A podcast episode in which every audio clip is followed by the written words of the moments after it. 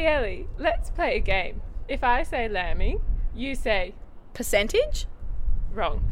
Oh. If I say lambing, you say Rate. not quite. If I say lambing, you say Density. Yeah, okay. Well, density. But what's so important about lambing density? Well, I'm not a scientist, but the gist that I get is that the density of your lambing ewes is really important. But before we introduce our guests, let's introduce the yarn. Well, I'm Ellie, And I'm Ella. and you're listening to The Yarn, a podcast for the Australian wool industry. So today we're speaking to two research scientists on their projects co-funded by AWI, one in lambing density and one in fly genome research. Yeah, so Ella, you spoke with Amy Lockwood about lambing density, while I spoke with Dr. Trent Perry about his work in the fly genome space. Before we go into the interviews, could you just give us a quick intro into your chat with Amy? Yeah, so lambing density is a pretty hot topic right now, and there's a fair few brains behind new science coming out about the optimal density for lambing ewes to ensure the greatest lamb survival. A project co funded by AWI and MLA, and in collaboration with some of the best universities around the country, is looking to find the best lambing density to provide sheep and wool producers with the best guidelines to increase their lamb survival. I was in Bendigo for the Best Wool Best Lamb conference and caught up with Amy Lockwood, a PhD student at Murdoch University who has been integral into this research. Let's hear what she had to say. Amy, I want to know a bit more about your background. How did you get into the wool and sheep industry and why did you do your PhD in lambing density? Um, so I come from a, a semi-rural background. I grew up in Albany, um, and my grandparents are, are beef producers actually. Um, so not much of a sheep background. Um, but always been interested in agriculture. Love the, the rural lifestyle. Um, so I actually went to Murdoch and studied animal science. Um, and towards the end of my um, my animal science degree, I did an honours project in lamb survival with um, my supervisors over there, and really enjoyed it. The, um, the on-farm practicality side of things, the theory going into practice, um, and actually getting some results that and some data that we could utilise. So I basically went straight on from my honours in lamb survival straight into a, a PhD project which was yeah, based around lambing density and lamb survival, and based off some really interesting findings that um, I learnt about through Jason Trompf, um, who is a, a key influencer in, in, in lamb survival um, within the Australian sheep industry and a very passionate person, which is um, one of my uh, mentors within um, within my career. Speaking of Jason Trompf, we are at the Best Wool Best Lamb conference down in Bendigo, and Jason Trompf is a key person in, in the industry and in, in getting this conference up and running. You've just spoken to about 200 people about this research. And um, I think a lot of people were really interested. The statistics you show is that merinos aren't as good mothers as non merinos. Do you have a comment? Yeah, so merinos, um, typically the survival of merino lambs is about 10% lower than our non merinos. Um, and that's partly related to both the, the lower birth, birth weight and poorer vigour of merino lambs, but also uh, the poorer m- mothering abilities of merino ewes. So, um, I guess part of the, the breeding of, of merino ewes has removed part of that natural mothering instinct, um, which may be a bit more evident in some of our non merino breeds. But yeah, they are particularly poor mothers, particularly with our twin bearing merinos, and often leave a lamb behind or, or just um, mismother. So it does compromise survival. And you said in your presentation that you decided to look at lambing density of twin bearing ewes. Could you explain why? Yeah, so we're focused around twin um, twin born survival because of the, the higher rate of, of twin born mortalities compared to singles. And also because economic modelling has indicated that improving the survival of twin born lambs is the highest priority for improving reproductive performance within the industry. So it's really about how we can um, achieve that economic and um, production benefit through, through improving twin born survival. And it shows through your research that lambing ewes in smaller mob sizes is more effective in getting those lambs to marking. Could you walk me through that?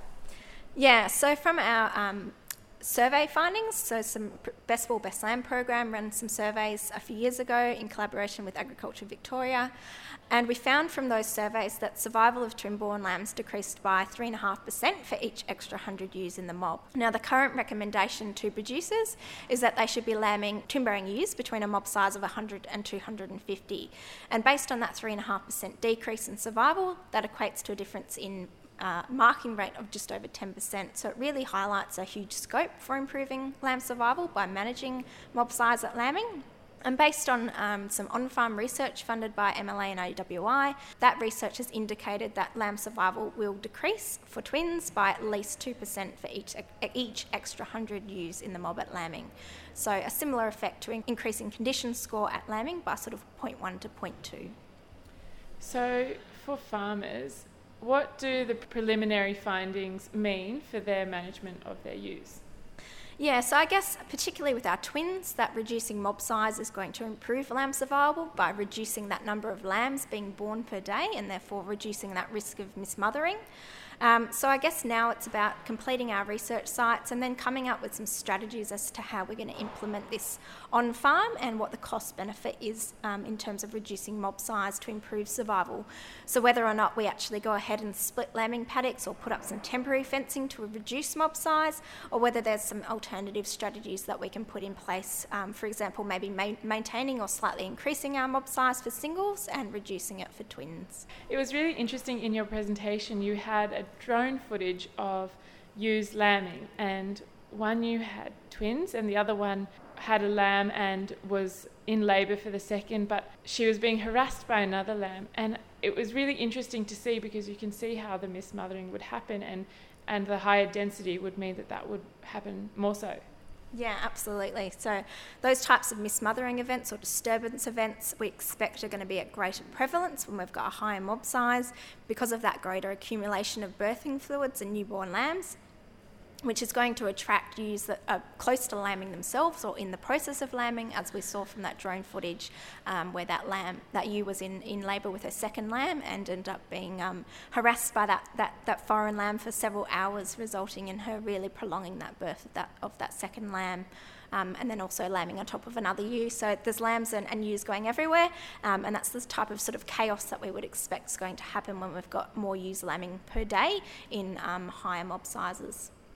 It's really interesting because it's a area where I know a lot of farmers don't have drones to look at their ewes and, and lambs, but it really gives you a good insight into how it, it happens. I assume that you've spent hours and hours and hours looking at these video footages and, and looking at or you know the behaviour of ewes and lambs.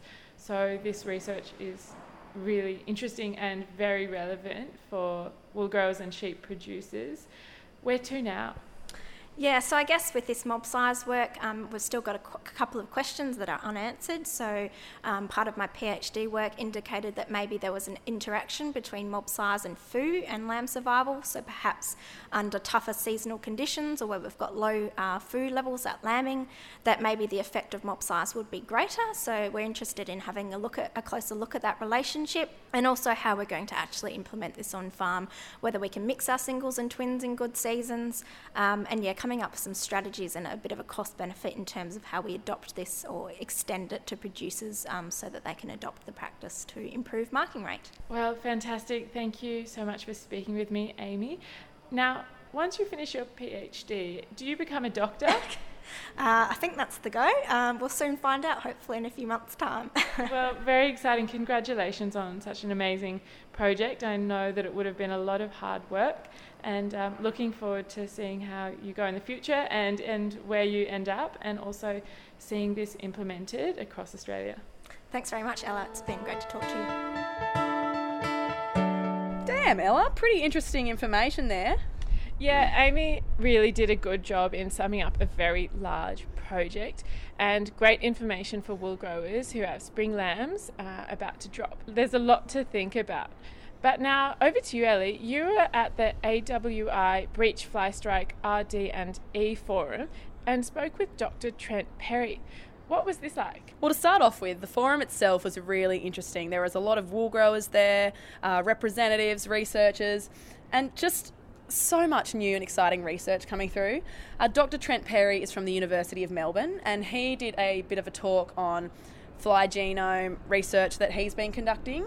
So the fly genome research, it's just sort of mapping out that blueprint of basically the blowfly, which causes so much problems in our industry. So it's really interesting work that has a lot of potential down the track. Maybe we could make vaccines or who knows.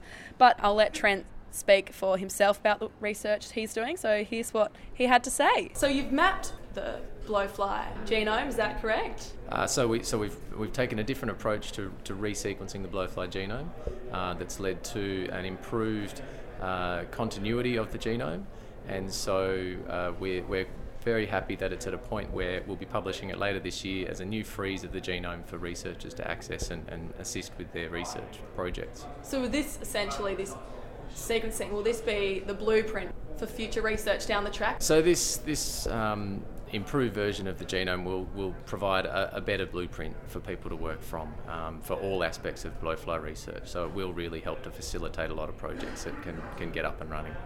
The Australian wool industry loses $173 million annually to fly strike through treatment, prevention, and just production losses.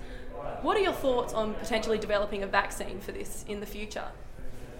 So, a vaccine would be a great way to uh, provide, a, provide a new control method, and with the blueprint of the genome, uh, with the genes that we're detecting specifically in larvae um, to know that they're present, expressed, and um, understanding whether or not they're going to be available to the host immune system. We really think this knowledge based approach is going to be the best way to identify candidates that are going to be useful as possible vaccine candidates. There's a lot of work yet to be done but we think that this way of filtering before getting into more expensive trial work is, is going to be a great way to, to get to the answer quicker and, and hopefully less expensive. You also spoke a little bit about biological control of the blowfly uh, with the bacteria. Could you just speak a little bit about that? Yeah, so the Wolbachia bacteria that we found in some of the samples that were sent back to us, around about 77% of the samples that we received from our natural population collection, uh, is, is a bacteria that's being used in other insect systems to control various aspects of, of insects. So, in the case of dengue fever, mosquitoes have been infected with Wolbachia, and it actually leads to a reduction in the, the levels of dengue in those mosquitoes and therefore reduces the transmission of the, of the disease. There's other cases where these bacteria can actually impact the biology and the physio- physiology and behaviour of insects. And so, if we are able to test a few different strains of Wolbachia from other insects in these uh, blowflies, then we might be able to find a way to, to alter their behaviour or alter their biology that might be beneficial. So, would the bacteria be fatal to the fly, or would it just cause them to be malfunctional or? So the bacteria itself uh, is is able to uh, drive its own spread in the population which makes it a good and easy way to kind of bring bring that into the field at some point. But the actual uh, effects of a particular bacterial strain on an insect varies even within um, within closely related species so it, it really is a matter of looking at a number of different strains to see whether or not there are beneficial effects of them. Oh, but as a natural alternative um, and as, a, as an easy one that would be um, well accepted for release, um, it, it, might be a good way forward as well. Yeah, no, biological control that would that would be fantastic if we could get something in place like that. Just quickly as well, we, a few comments were made in the audience about at this forum about how far we've come in the past 10 years and they wish that certain technology was available 10 years, 20 years ago. How far do you think we've come in terms of investing in fly strike and blowfly technology and how do you think the future of research in this area is looking? I think there's been a number of advances uh, in, in blowfly research that, that's going to really contribute to um, some solutions.